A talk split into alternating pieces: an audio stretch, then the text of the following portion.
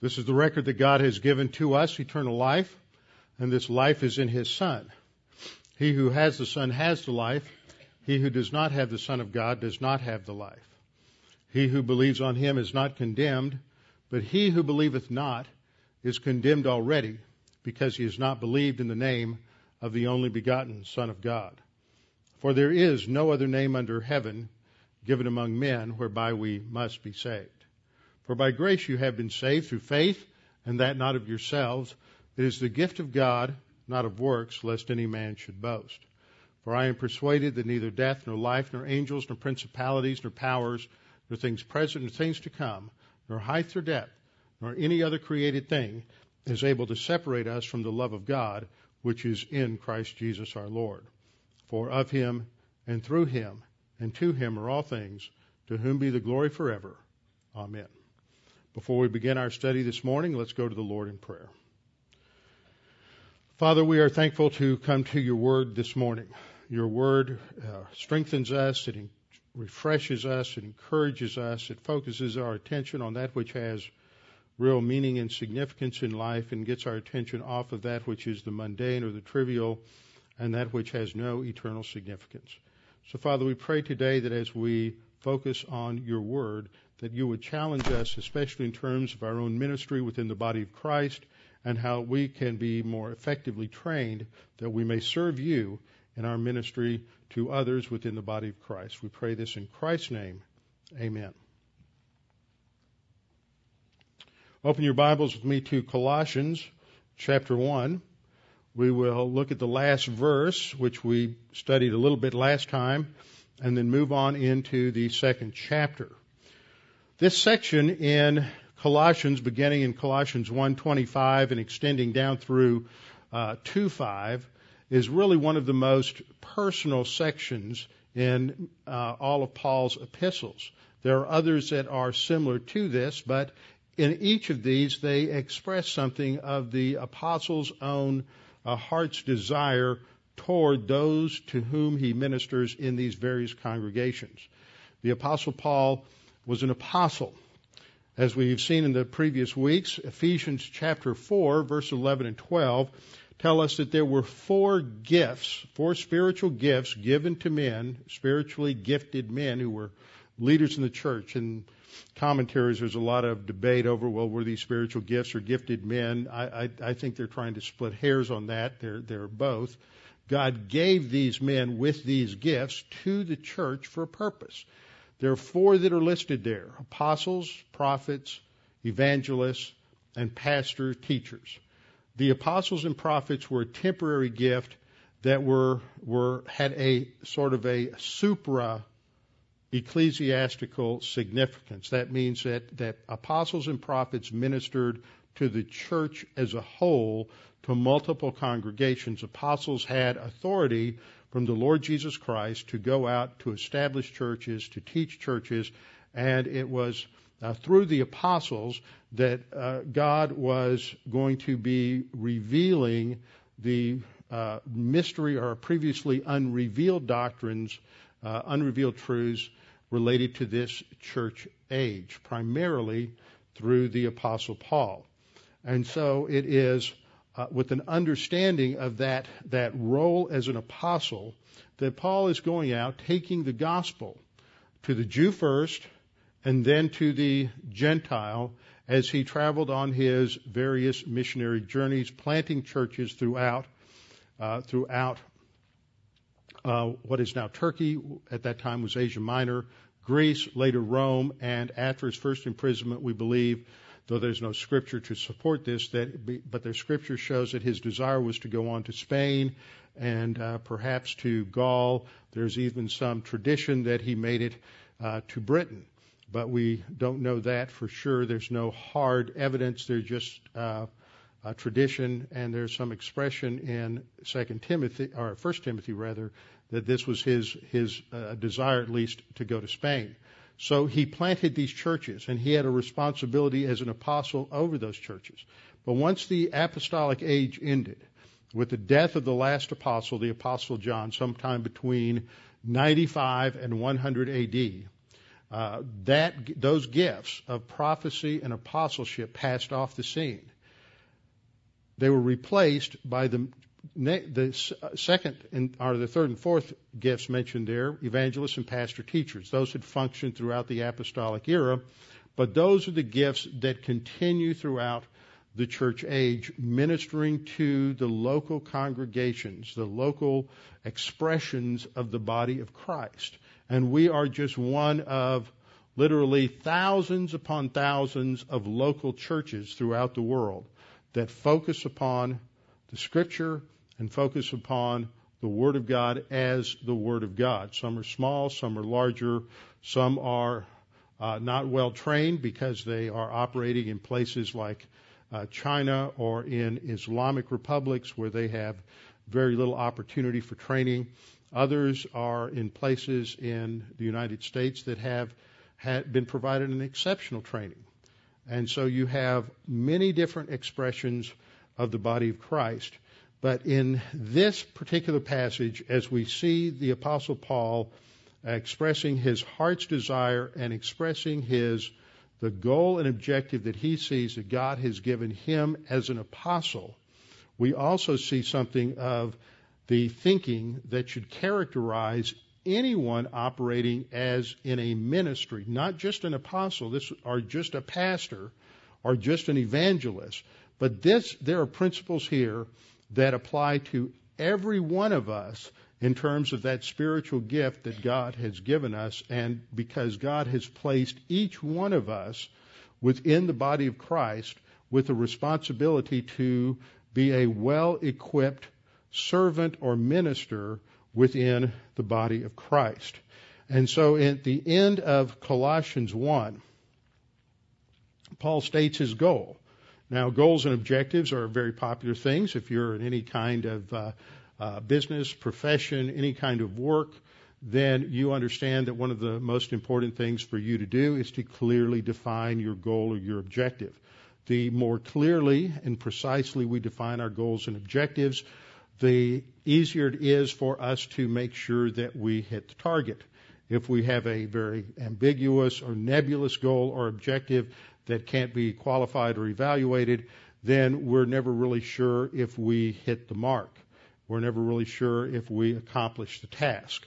And so the apostle Paul makes it clear in verse 28 that there is a specific end or goal for his ministry. And this would apply to, to pastors as well as any of those leadership gifts mentioned in uh, Ephesians chapter 4 in verse 28 of uh, Colossians 1, Paul states, Him we preach or proclaim, warning or uh, admonishing every man, and teaching or instructing every man uh, in all wisdom, that we may present every man perfect in Christ.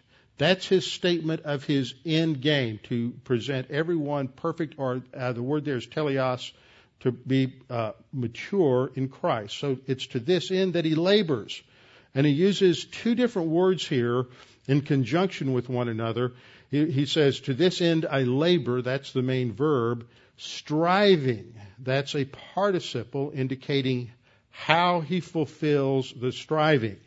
So that first word that we have is the Greek word kopiao, which means to work hard, to work strenuously until the task is accomplished, to labor hard, to work to exhaustion. It's a, it's a sad reality that one of the uh, professions in the world that uh, probably is peopled by some of the uh, laziest, most irresponsible individuals are, is the pastorate. Now, most pastors are not that way. Sadly, there are exceptions, and it's also true on the mission field. Um, this is one of the problems inherent within uh, denominational missions is a lack of accountability in many cases. Now, this is not true for probably um, 80 or 90 percent of those who are missionaries, those who are pastors, uh, they work hard. Many pastors also work in secondary uh, jobs. They're like Paul was. They're tent makers at times. They have to. They don't have a congregation large enough to support them, and so they have to also uh, work hard. But sadly, it's true that there are those out there who are uh, use the opportunity of, of the fact that they're not under any kind of uh, observation by anyone to to not be very uh, Uh, very very strenuous in their work towards the sheep, and there are always those who would prefer to fleece the sheep than to strengthen and encourage the sheep. But those are the exceptions. Those who wish to be biblical understand that there is a never ending, this is also a problem if you happen to be of a certain personality type as a, as a pastor. It's a never ending job. It's an open ended uh, responsibility. There are always things that could be done, should have been done, did, you didn't quite have enough time to do.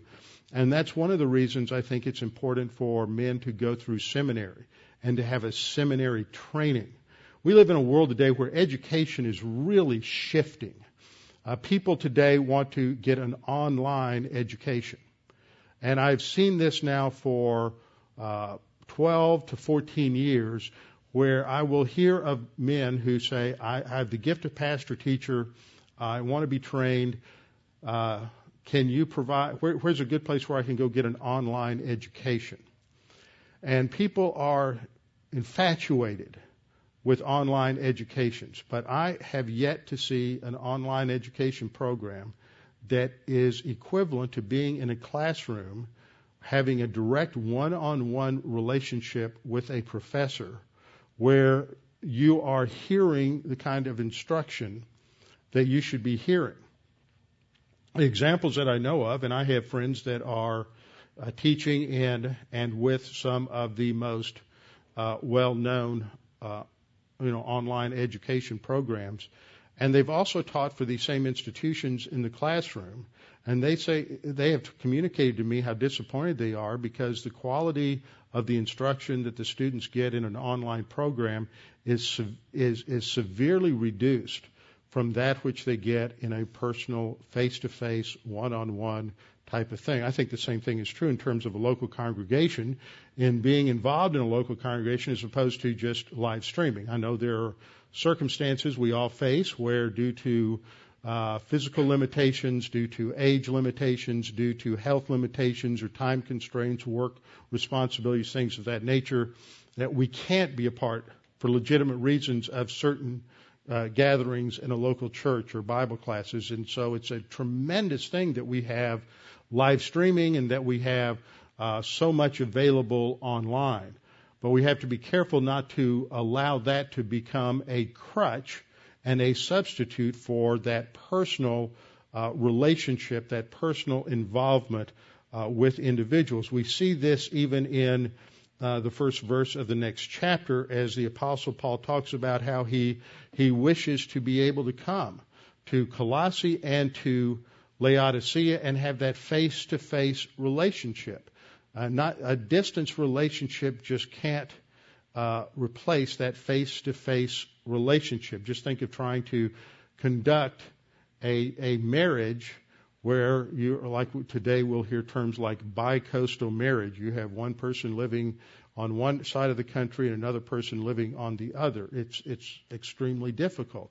Nothing replaces that face-to-face uh, involvement uh, if if that is possible. So Paul says that he labors towards this end. This sets a pattern for anyone in any other kind of ministry. Whether that is, whether your ministry is just in terms of helps within the local church, whether you're uh, involved in in a prayer ministry in the local church, whether you're involved in in, in music ministry or teaching in prep school or any of those things, this applies in that this should be our attitude. It is a never ending task. We have to learn to, to always, though, utilize our time correctly. This is one of the things, as I was pointing out, that happens in seminary. I remember as a seminary student that we would be given so many assignments and they're opening, you could spend two hours or 20 hours on that assignment and still probably not cover all the bases. But you didn't have 20 hours to spend on every assignment. There's only so many hours in a week that are usable, that are disposable, and you have to learn how to work efficiently, and you have to learn how to manage your time well and do the best you can do with the time allotted. Because there's not just the uh, as a as a pastor or in any kind of ministry that's not the only responsibility you have in life.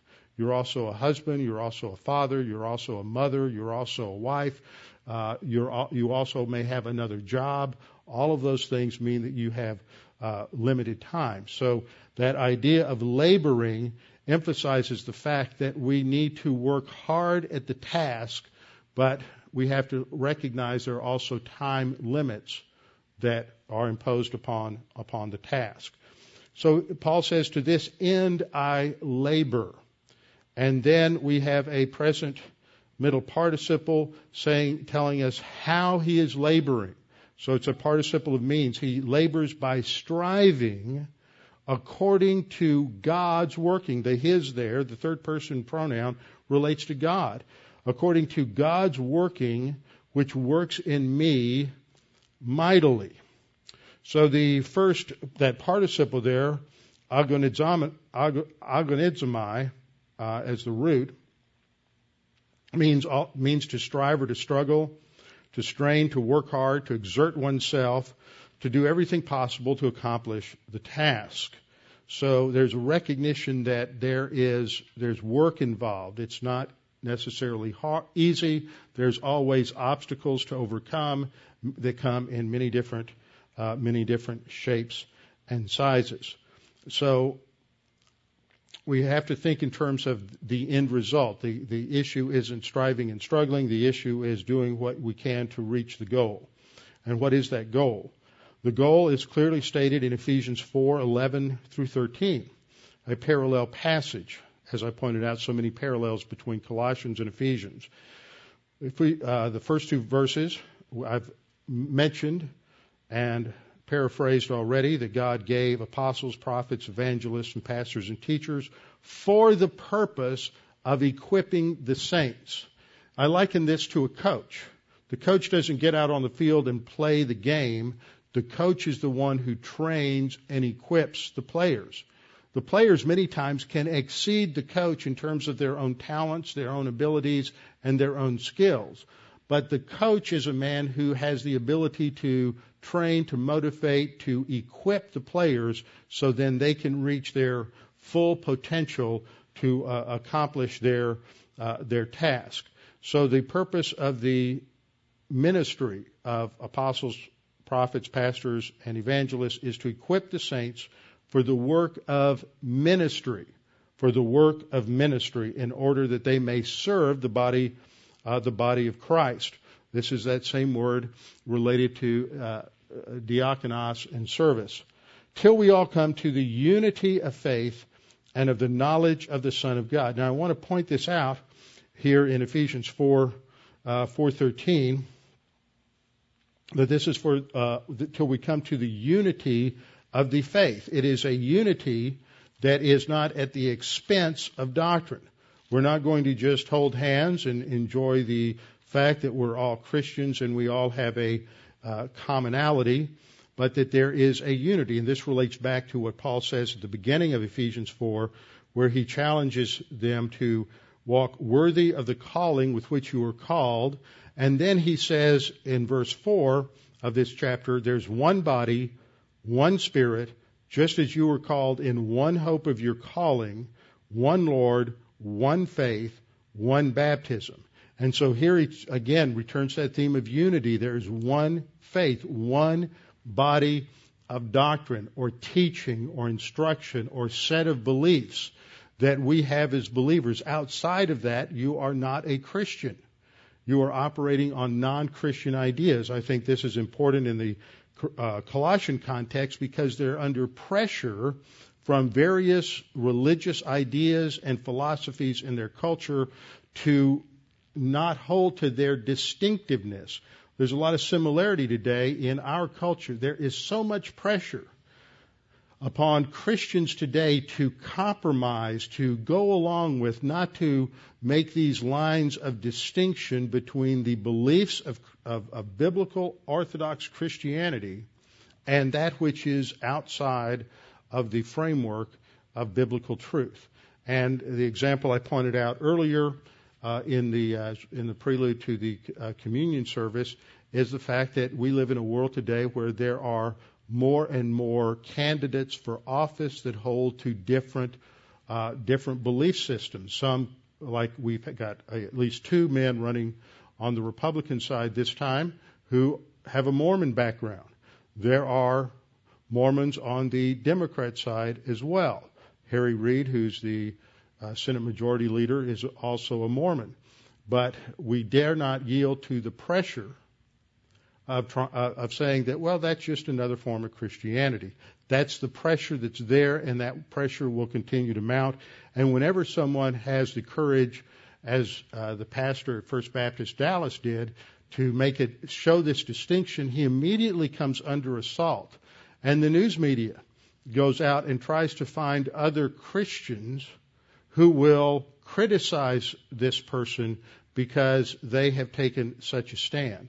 It's one thing to recognize the truth, that there's this distinction. It's another thing to use that to justify uh, wrong behavior.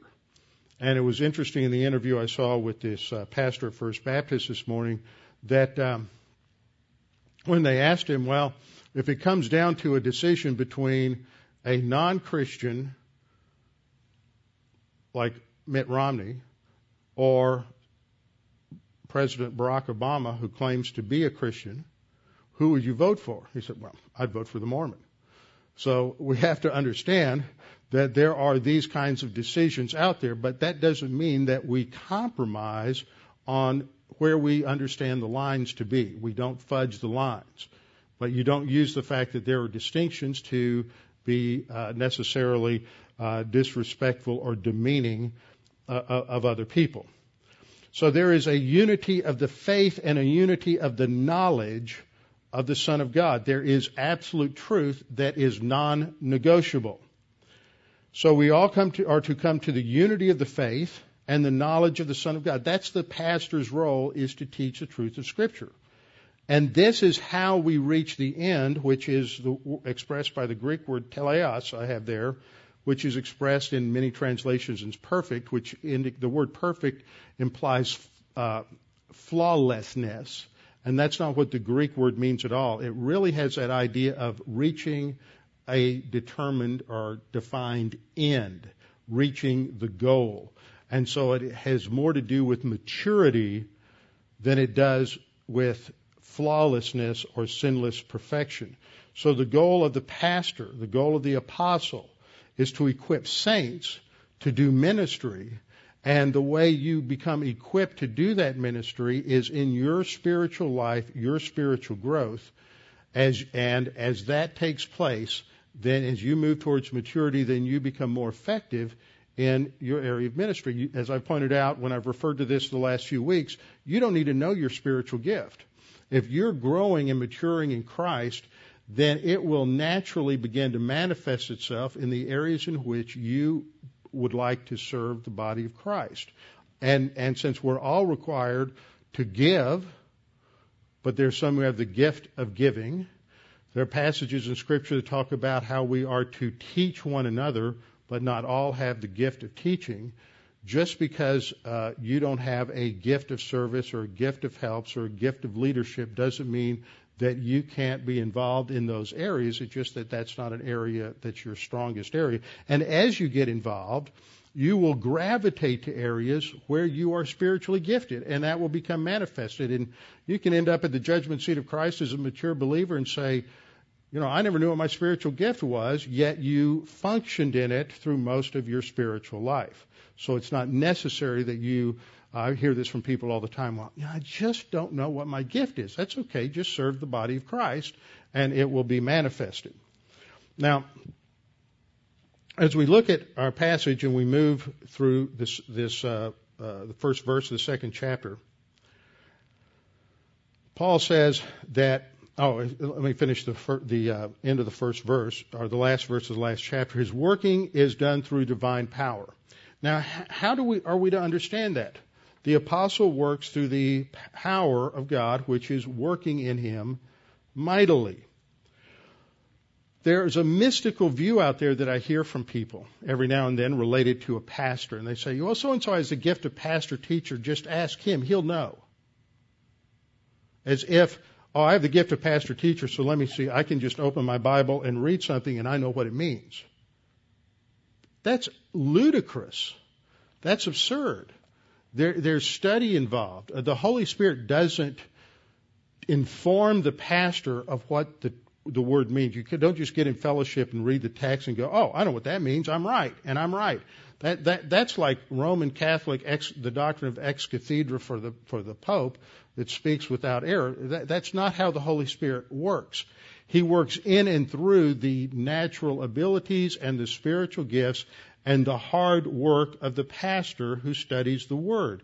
And a pastor studies and grows and advances. Two weeks ago, I went to a conference up at um, Baptist Bible Seminary in, in Pennsylvania. And the focus of this group was called it's called the dispensation uh, the the dispensational uh, uh, hermeneutics stu- hermeneutics of dispensationalism study group something like that. Focuses on hermeneutics within dispensationalism. And so there were a number of different uh, scholarly papers presented by different speakers.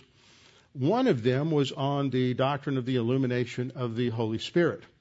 I thought that uh, it was fairly well done, gave us a lot to think about, but I thought there was a lot more thought that needed to go into some areas. This whole doctrine of the illumination of the Holy Spirit is one that is pretty difficult to nail down. I mean, you go read 10 different theologians and you'll get 10 different definitions. Uh, it's, it's, it's really difficult to define it, and there are a lot of verses used to support it that don't have anything to do with it.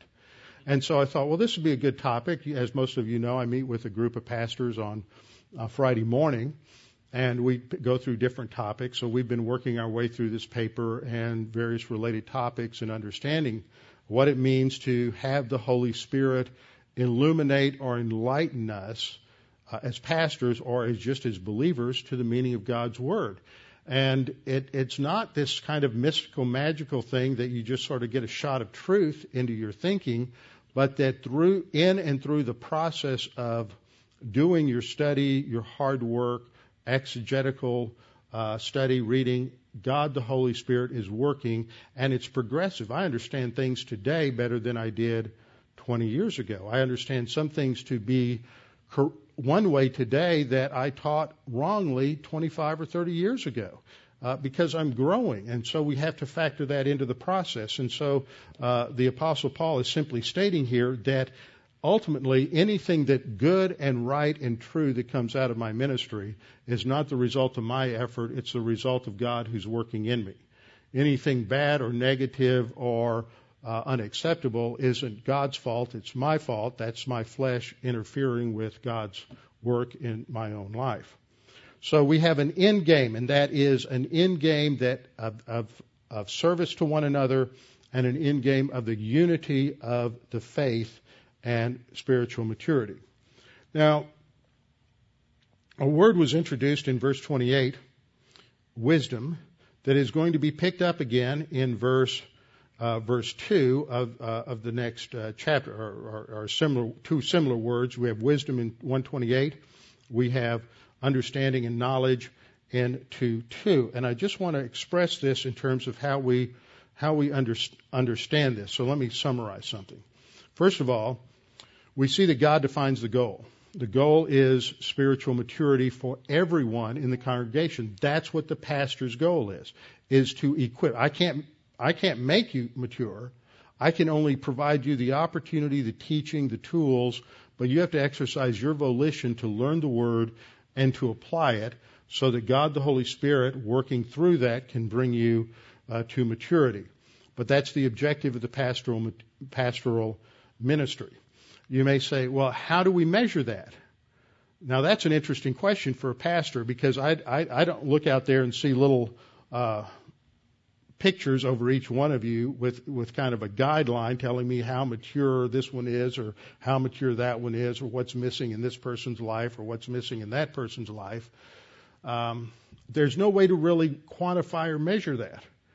But as I pointed out in previous verse, uh, previous lessons, uh, that use the same kind of terminology that we see in those last four verses of Colossians 1, And 1 Corinthians chapter 4, verses 1 through 4, Paul talks about the same, uses the same vocabulary, the stewardship of the mysteries of Christ. What's required of a steward is that he be found faithful. A faithful pastor is one who is faithful to God in his study of the Word and is faithful to his congregation in doing all that he can within his uh, uh, background, within his framework, within his spiritual gift to enable the congregation to grow and reach maturity. So the measuring stick for the pastor is that he's faithful. And you can tell that by how a pastor teaches and what he teaches. You can tell whether or not a pastor is just uh, going on the internet and going to Sermons or Us and downloading a sermon for this Sunday, or whether the pastor is, uh, and they, I think there actually is a website called Sermons to Go, or whether the pastor is actually in the Word, thinking about uh, what it means and how it applies to the congregation. And ultimately, he has to do that through the Holy Spirit. So when we think about maturity, second uh, point I would bring out is that maturity begins with understanding and knowledge of biblical truth. Two words we'll pick up uh, later on in verse 2. It begins with understanding and knowledge of biblical truth. That is what the Bible teaches in terms of how we are to think and how we are to live. It's not just some magical thing, but it is learning all that the Scripture teaches about how we think and how we are to live. Uh, and that it's based on that way of thinking. So we have three words that come together in Scripture, both Old and New Testament. In the, this first word is the word understanding. Understanding. This word we find more in the Old Testament than the New. The Old Testament word is bina, or sometimes just bean. And it is, um, I used to memorize this in, uh, uh, in Hebrew vocabulary that being is like between. You learn how to discern between two options. So that's what understanding is. It has to do with, with discernment between that which is human viewpoint and that which is divine viewpoint. So it's a biblical concept often related to how we put things together. When you look at events in your life or you're faced with a set of circumstances, what goes on in our heads is that we immediately have to interpret that set of circumstances and put it, and we, what we do is we put it within some sort of framework of thought so that it has some sort of meaning or understanding uh, to us so that we can then take a certain course of action. Now that, that's what this word means in terms of understanding. Biblically, it's used of human viewpoint as well as divine viewpoint. For example, in Proverbs 3:5, we're told to trust in the Lord with all your heart and what? Lean not on your own understanding. There it's clear that own, our own understanding is, is a framework of thought that's based on our finite experience or human viewpoint thought versus God's way of thinking. So understanding relates to a, a, a framework of thought that is, that is biblical. Knowledge, on the other hand, is information plus that framework of thought that is understanding. So we learn facts, but, and we learn information, and we live in the information age. And there is more information available to all of us, any of us on a day-to-day basis than the average European villager in the Middle Ages had in his whole life. And it's overwhelming. And what I see happen with a lot of Christians is they get out on the internet and all of a sudden they're exposed to the fact that there's all these ideas about Christianity that they never heard of before, and then they begin to doubt and question what they're taught about the Bible. Next thing you know, they're into agnosticism or atheism, and they just they've just been shipwrecked on on the the shoals of too much data. They don't know how to handle it. So knowledge has to be incorporated within a framework. That's why so often I've spent time dealing with understanding everything within the framework of biblical thought. Why Charlie Clough identified his ministry as biblical framework thinking, so that we can put the big picture together and the pieces then of knowledge and information we have fit within that overall biblical framework. And then we have the word wisdom, based on the Hebrew word chokmah, which isn't the Greek idea of abstract wisdom, which is philosophical in nature, but in the Hebrew mind, it's very practical application. It's the ability to, to make something that is beautiful and attractive. When Aholiab and uh, Bezalel and Aholiab, who were the uh, Jewish artisans who were crafting all of the furniture for the for the temp, uh, tabernacle back in Exodus, are given the Holy Spirit. The Holy Spirit gives them skill, chokmah. Now that's not doctrinal wisdom there, as we might think of it, but it, it shows us what the core meaning of the word is. It's the skill at their craftsmanship, taking their natural talents of working with gold and silver and wood and giving them an enhanced ability to do it in such a way that brought about a remarkable, remarkably artistic and beautiful product. So we have these three things. Now we live in an age today with so much information that people have forgotten a basic principle that information isn't knowledge. People think that because they have so much information they have knowledge, but they don't. They just have data. Knowledge combines a framework understanding with the information. So information isn't knowledge, and knowledge isn't wisdom. This comes only through uh, a lot of detailed study. So Paul goes on to say, For I want you to know what a great conflict I have for you and those in Laodicea, and for as many as have not seen my face in the flesh. Obviously, he had a lot of people who were reading his letters, corresponding with him, whom he, he had never met. He had never been to Colossae, but some of the people in Colossae had come to Ephesus and heard him teach there and gone back to Colossae. He had never been to Laodicea, but those who he taught in Ephesus had been sent out and they had established churches all over Asia Minor, even though the Apostle Paul never went out there.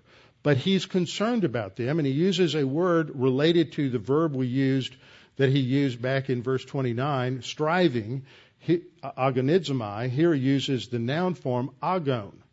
Uh, this is related to the English word agony. And it has the idea of contention. It was a word that was used for any sort of contest or rough competition or tough competition in a sports contest. It was something that, where you had to work hard in order to gain uh, gain the victory or to gain success. And so the, um, uh, the Apostle Paul states that I want you to know that I have this great struggle, this great conflict. It's not easy being an apostle. It's not easy being a pastor. And there's two places in, in 2 Corinthians where he is defending his apostleship to the Corinthians, and he reminds them of what he has gone through for them and for all those in the church. Let me just take you through a couple of these passages. In 2 Corinthians chapter 6 verse 4 down through uh, 10, he speaks of the struggles that he's gone through. He says, but in all things, we commend ourselves as ministers. There's that word diakonia again. It doesn't just mean deacon as the office, it means service, to serve God. And so therefore that applies to all of us, not just as apostles, but Paul has a, has a, an entourage that travels with him that help him, and they're all working in different ways in terms of ministry. And so he says, we commend ourselves as ministers of God in much patience. Now that's the Greek word hupomone, which has a, it's better to say, translate it endurance. you know, being, hanging in there, not quitting, even though things get rough. In much patience, in tribulations, and that's the word we studied before, thlipsis, which means adversity, in much adversity, in needs. That's kind of an awkward, old, antiquated way of translating this word. It's ananke, and it has to do with more with compulsion and self-discipline. That as I face obstacles, as I face difficulty in accomplishing the task God set before me, I have to get up in the morning. I have to do what I need to do, whether I feel like it or not, because I have I have self discipline. I am going to to work through the task and accomplish the mission, no matter uh, whether I feel like it or not, or what the obstacles are. He goes on to say, in distresses, he uses a, a different word here he than thlipsis. He says, uh, uses stenochoria, which means difficult circumstances. Uh, the next verse he says, in stripes, plague Now that sounds like just whipping, but he, he, it wasn't right to, to flog a Roman citizen. Sometimes it, just, it was just beatings. Now, a lot of these are not recorded in the book of Acts. But we learn from this that Paul went through a lot of physical torment and torture as a result of his ministry in beatings, in imprisonments, in tumults. And that word for tumults means confusion, chaos, where people just didn't know what they were going to do. They didn't know what the next day would bring. Uh, in labors, in sleeplessness, in fastings, and fastings is a bad translation here because that implies some sort of spiritual purpose to the hunger. And here, just they they didn't have enough money to buy food for the next day, so they had very little, and at times they were they were hungry. Now, how did they overcome that? By purity. That's again an awkward way of translating it. Hagnos is the Greek word. It's related to the word for for sanctification and holiness, hagios. So it means by sanctification, by growing spiritually, by knowledge, by studying the Word, by long suffering, that is, by uh, by patience, by in, it's related to endurance, but it brings in more the idea of, of not becoming impatient with the task. By kindness, by means of the Holy Spirit, we're empowered by by God the Holy Spirit in our spiritual growth by sincere love. I don't like the word sincere. I think the idea here is more by a genuine love produced by God the Holy Spirit in their in their life. And then he goes on to say in this section he's using the uh, Greek preposition in plus the dative to express means, and he says by the word of truth, that is Scripture, by the power of God, by the armor of righteousness on the right hand and on the left. Uh, but then he begins at this point to bring in a, a, a different approach. He starts in by uh, with this last phrase, by the armor of righteousness on the right hand and on the left. A different preposition is used. It's no longer uh, the preposition in; it shifts to the preposition dia. And, in, and from this point on, he lists nine different pairs of opposites: the right hand, the left, honor, dishonor, evil report, good report, deceivers and true, unknown, well known, dying, living, chastened, yet not killed. What he's, he's expressing the fact that there's these two opposing responses to his ministry. That for any pastor, there are those that accept him and those who reject him. There are those who uh, believe that he's teaching the truth, those who reject him, those who uh, those who praise him, and those who ridicule him. And so you have to endure all of that, the praise as well as the uh, condemnation. You know, some people will praise you for whatever you do, just be, for whatever reason. So he goes on to say, um, verse 9 is unknown yet well known is dying, behold we live. All of these are the different responses to his ministry. In 2 Corinthians 11, he gives us another list of things that he's gone through. And here he's countering the charges related to some false apostles. And so he is uh, expressing a polemic against them. He says, Are they ministers of Christ? No, they're not. And he says, I speak as a fool. I am more a minister of Christ. And, and here he's going to look at his sort of his resume of, of, of conflict that he's overcome. He says, in labors more abundant. I work harder than any of them. Most of them are lazy. They're just causing trouble. In stripes, that is in beatings above measure. In prisons more frequently. In deaths often. Life was threatened. From the Jews, he says, five times I received 40 stripes minus one. None of those are recorded in scripture. What this means is that he was, he was taken by those in a synagogue and condemned, and according to the Torah, they were you weren't supposed to give a person a whipping of more than 40 lashes. So that in Jewish tradition, you would only give 39, 40 less one, to make sure you didn't miscount and, and break the law by giving more than one, more than 40 lashes. So five times he was he was given 39 lashes. Uh, three times I was beaten with rods. Once I was stoned. We know of that in Damascus, where he was let down over the wall during the night and he escaped. Three times I was shipwrecked. A night and a day I have been in the deep.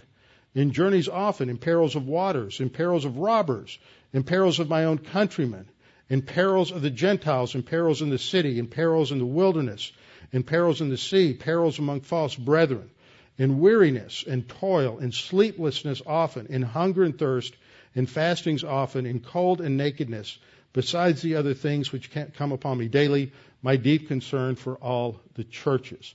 So when Paul states this, and we look at what he says in, in at, for example, at the end of verse uh, chapter 1 verse 29 to this end I labor.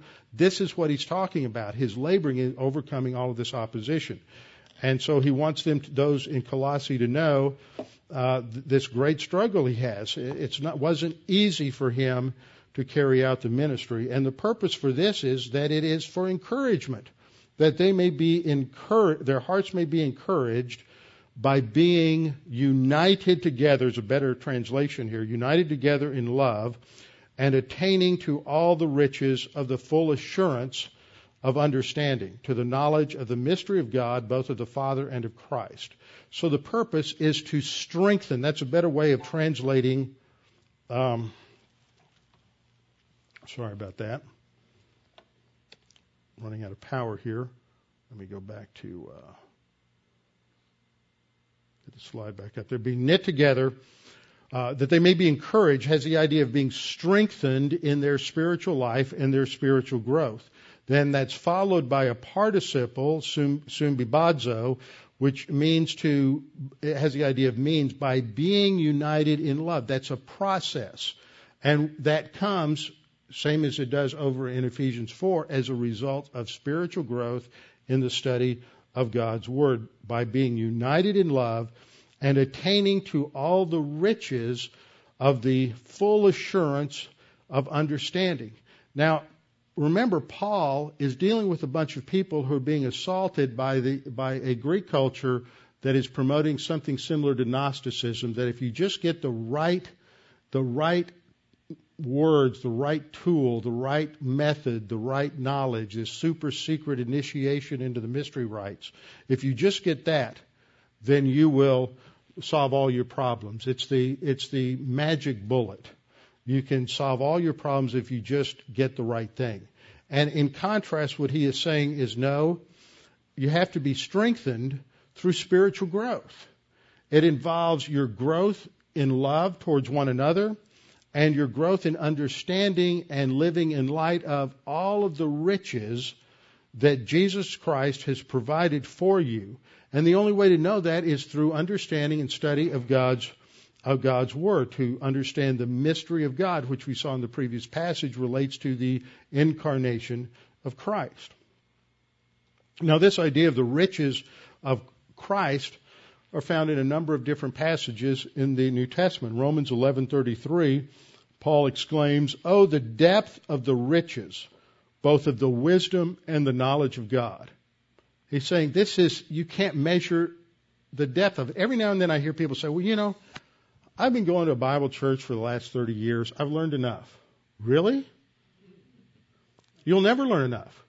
A billion years from now and into heaven, you will still realize that you only understand maybe a mustard seed of all that you can understand because God is infinite in his knowledge.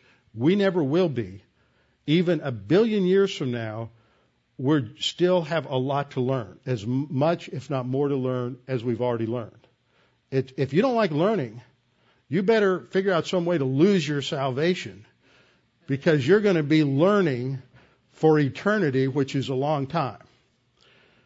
So the depths of God's wisdom and knowledge are immeasurable and his ways, his judgments are unsearchable. But we have these riches in Christ. Ephesians 1:18 Paul's prayer is that the eyes of our understanding should be enlightened that we may know the hope of his calling, which are described here as the riches, the wealth of the glory of his inheritance. That's our future rewards and possessions in the saints.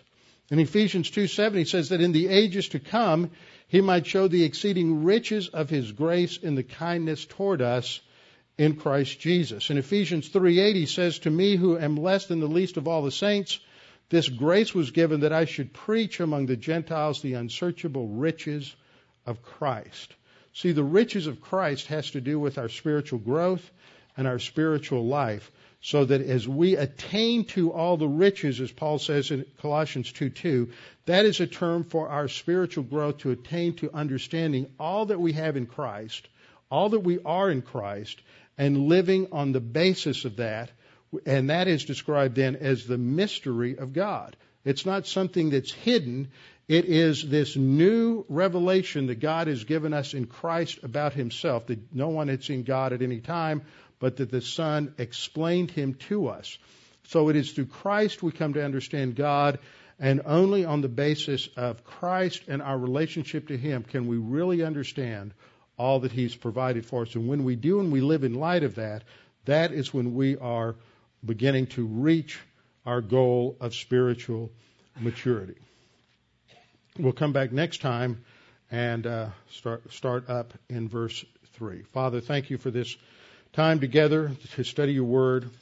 Father, we pray that we might be encouraged and strengthened and motivated from your word to recognize that wherever we are in our spiritual growth and our spiritual life, however much we think we have attained, there is so much more to attain. There is uh, so much to learn. There's so much to study. There's so much to challenge ourselves with in terms of trusting you in every area of our life.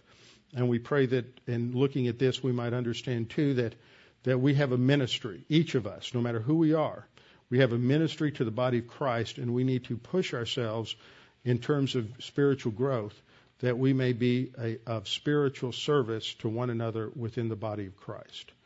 Well, Father, we also pray that if there's anyone here this morning who's unsure of their salvation or uncertain of their eternal destiny, that they would take this opportunity to make that sure and certain.